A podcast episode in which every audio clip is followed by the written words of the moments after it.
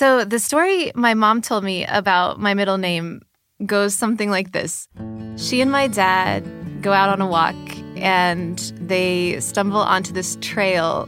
It's wooded, it's nearing spring, and they're about to have their first baby, me. They round a bend, and there is this giant old oak tree with many, many names carved into it. And at that moment, underneath the boughs of that tree, it comes to them.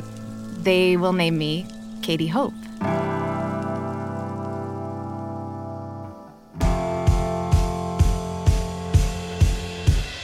I'm Kate Tucker, and this is Hope is My Middle Name, a new podcast from Consensus Digital Media.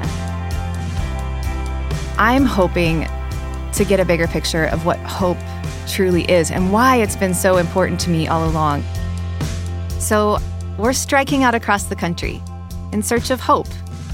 We're bringing you voices of people who have found hope in community, in nature, and in themselves. As a musician, writer, and filmmaker, I've met some incredible people doing big, daring things to make the world better, even in the most challenging moments of their lives.